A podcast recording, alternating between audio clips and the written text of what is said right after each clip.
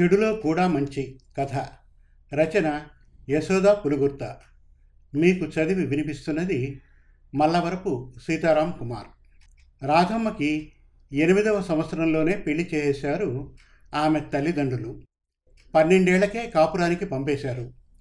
కట్నాలు ఇచ్చుకోలేక తమ కూతుళ్ళను వయస్సు వ్యత్యాసం కానీ రెండో పెళ్ళివాడని కానీ ఆలోచించకుండా కట్టబెడుతున్న రోజులవి.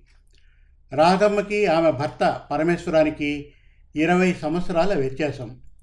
అత్తవారింటికి వచ్చిన రాధమ్మ ముగ్ధ ఇంకా పరిపక్వత రాని వయస్సు. పాలుగారే బుగ్గలతో బెదురు చూపులతో ఇంటి పెద్ద కోడలిగా అత్తవారింట ఒదిగిపోయింది. భర్త ఏ పని చేస్తాడో తెలియదు. తను చూచాయిగా విన్నది ఏమిటంటే వ్యవసాయం అని. పొద్దుటే వెళ్ళిపోయిన మనిషి అర్ధరాత్రి రావడం ఎక్కడో అలసిన శరీరంతో ఏ కొట్టు గదిలోనూ నిద్రపోతున్న రాధమ్మను బలవంతంగా బరబరా ఈడ్చుకుంటూ తన గదిలోకి తీసుకుపోయి ఆమె శరీరాన్ని పశువులా ఆక్రమించుకునేవాడు. భర్తను చూడగానే చిగురుటాకులా వణికిపోయే రాధమ్మ పద్నాలుగేళ్ళ వయస్సులోనే తల్లి అయింది. ఇదా పెళ్ళంటే తన స్నేహితురాలు పూర్ణకు తనకంటే ముందరే పెళ్ళయింది. తాను వెళ్ళింది ఆ పెళ్ళికి. ముత్యాల పల్లకీలో పూర్ణ ఎదురుగా అందాల రాకుమారుడు ఊరేగుతుంటే తన పెళ్ళి కూడా అలాగే అంగరంగ వైభవంగా అవుతుందని కలలుగంది భర్త తనతో ఒక్క మాట మాటలాడడు. అతని రూపం ఎలా ఉంటుందో కూడా తనకి పూర్తిగా తెలియదు.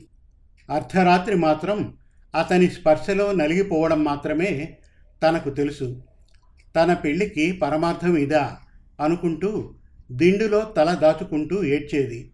ఆ నిషేధి రాత్రుల్లో ఆమె మూగ ఆవేదనను వినేదెవరు? ఒకరోజు ఒంట్లో నలతగా ఉండి ఏడాది పసిపిల్ల వకుళ్ళని పక్కలో పెట్టుకొని నిద్రపోతోంది. ఆకున్న సింహంలా తిరిగాడు పరమేశ్వరం. రాధా అని గర్జిస్తున్నట్లుగా పిలిచాడు. వణికిపోతూ భయంతో ముడుచుకుపోయింది. అతని పైశాచిక ప్రవర్తన రాధకు భరింపరాని చీదరా జుగుప్స కలిగేది. మరో మగబిడ్డకు జన్మనిచ్చింది. పరమేశ్వరానికి ఉన్నట్టుండి విపరీతమైన జ్వరం దగ్గు వచ్చేవి. డాక్టర్ టీబీ అని చెప్పాడు. అతనికున్న చెడు వ్యసనాలు సరైన వైద్యం చేయించుకోకపోవడంతో జబ్బు ముదిరిపోయి మూడు నెలల్లో శాశ్వతంగా రాధమ్మ జీవితం నుండి వీడ్కోరు తీసుకున్నాడు. పదహారు సంవత్సరాలకే రాధమ్మ నుదుట కుంకుమ చెరిగిపోయి ఇద్దరు పసిబిడ్డలతో పుట్టినింట చేరింది. అప్పటికే రాధమ్మ తండ్రి చనిపోతే ఏ ఆధారం లేని తల్లి తన ఇద్దరు మగబిడ్డలతో అన్నగారి పంచన చేరింది. రాధమ్మ కూడా మేనమామ పంచన చేరక తప్పలేదు. అతను పెద్ద ఆస్తిపరుడు కాకపోయినా లౌక్యం తెలిసిన మనిషి. సమాజంలోని దొంగ పెద్ద మనుషులకు ప్రతీక. మాయ మాటలతో పబ్బం గడుపుకునేవాడు. అతని ప్రయోజనం కోసం ఇతరులకు కష్టం కలిగించడానికి కూడా వెనుకాడ్డు. తాను చేసే ప్రతి పని అన్యాయం అని తెలిసినా చేస్తాడు. ఎవరినైనా నవ్వించి ఏడిపించి భయపెట్టి తన దారిలోకి తెచ్చుకునే లౌక్యుడు. ఏవేవో బ్రోకర్ వ్యవహారాలు నడుపుతూ బాగానే డబ్బు కూడబెట్టాడు. చెల్లెలు చెల్లెలి బిడ్డలే కాక విధవరాలైన మేనకోడలు కూడా తన ఇంటిని ఆశ్రయించడంతో ఆయన ఎత్తి పొడుపు మాటలు దెప్పుళ్ళతో రోజు నరకాన్ని చవిచూస్తున్నారు. ఇంటి చాకరీ అంతా రాధమ్మ మీద పడింది. తెల్లవారుజామున నాలుగింటికే లేచి యంత్రంలా పనిచేస్తూ రాత్రి పదకొండు గంటలకు కానీ పడుకునే అవకాశం ఉండేది కాదు.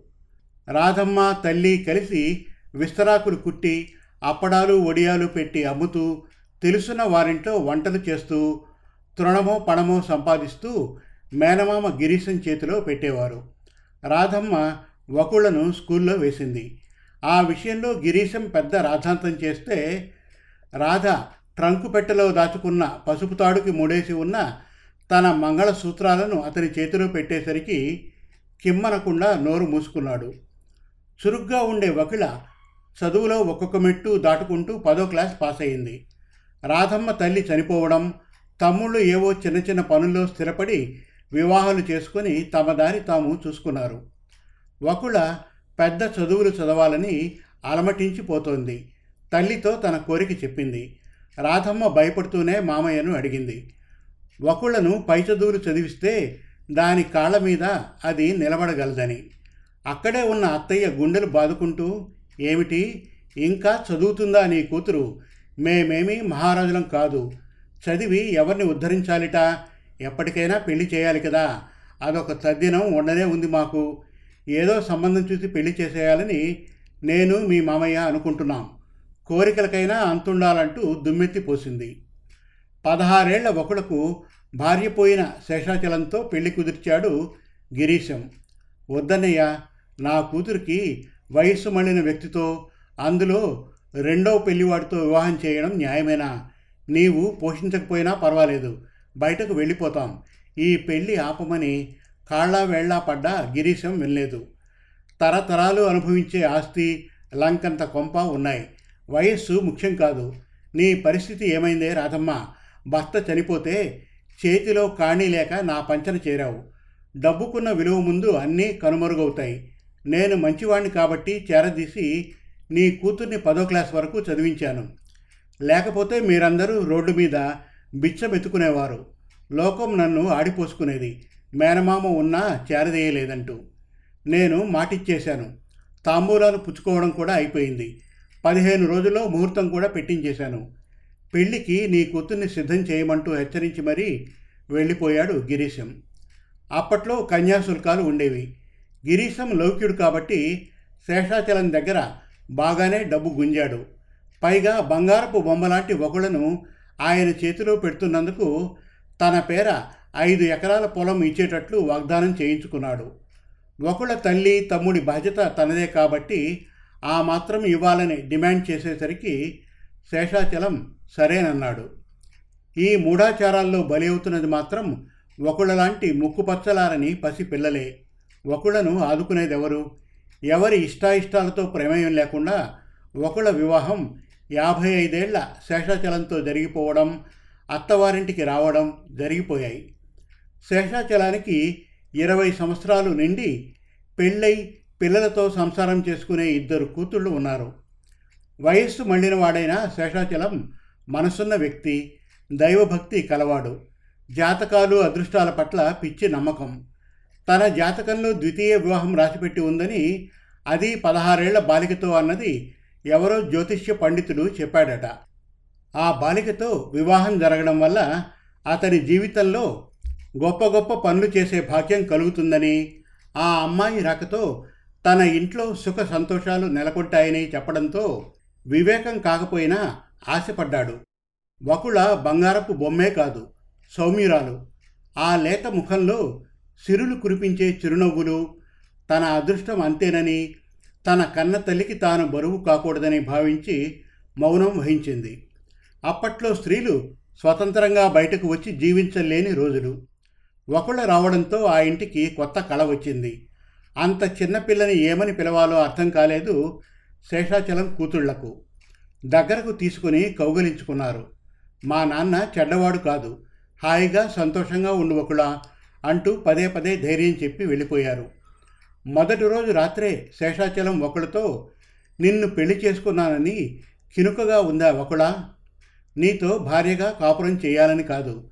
ఐహికపరమైన సుఖాల పట్ల వ్యామోహం లేదు నాకు. కానీ కొన్ని మూఢనమ్మకాలను నమ్ముతాను. నా జీవితంలోకి నీలాంటి అమ్మాయి వస్తుందని ముందే తెలుసు నాకు. అది ఎవరూ తప్పించలేని ఒక ఘటన. నీవు ఇక్కడ స్వతంత్రంగా నిర్భయంగా ఉండొచ్చు. నీకు పై చదువులు చదవాలనే కోరిక ఉండేదని ఎవరో చెప్పారు ప్రైవేట్గా చదివిస్తాను. ఎంతైనా చదువుకో. నీకు ఏది కావాలన్నా నా దగ్గర మొహమాట పడుకు అంటూ ఎంతో ప్రేమగా మాట్లాడాడు. ఒకళ్ళ మనస్సు సంతోషంతో పురి విప్పిన నెమలిలా నాట్యమాడసాగింది. శేషాచలంపై విపరీతమైన గౌరవం కలిగింది.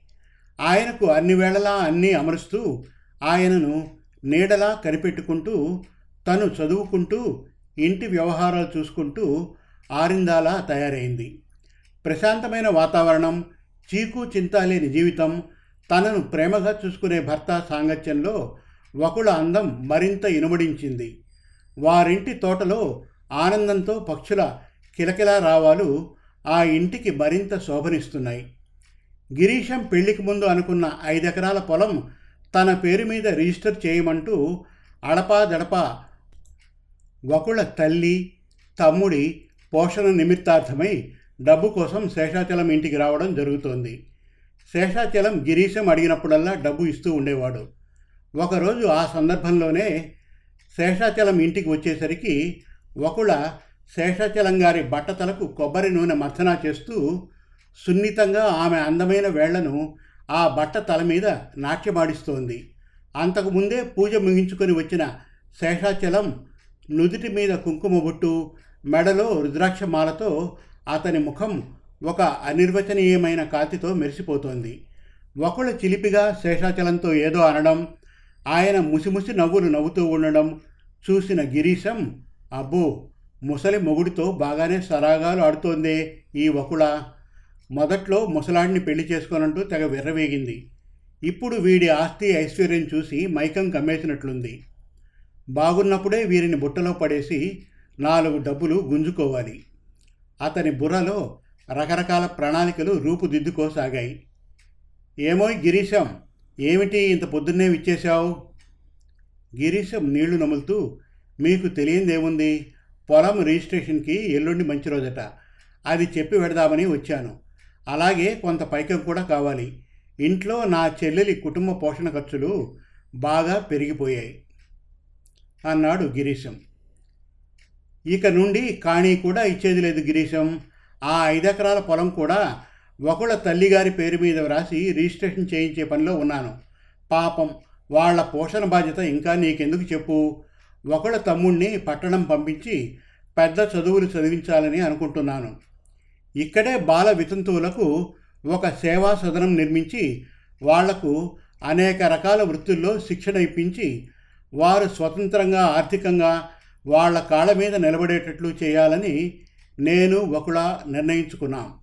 అలాగే ఒక ట్రస్టును ఏర్పరిచి బీద విద్యార్థులకు చదువుల కోసం ఖర్చు చేయాలనుకుంటున్నాం. వేద పాఠశాలను నిర్మించి బీద బ్రాహ్మణ విద్యార్థులకు శిక్షణ ఏర్పాటు చేయాలన్న ఆలోచనలో ఉన్నాం. ఆ ట్రస్టులను ఒకళ్ళే చూసుకుంటుంది. ఒకళ్ళ అమ్మగారు సేవా సదనం చూసుకుంటారు. ఇక నీవు వెళ్ళొచ్చు గిరీశం.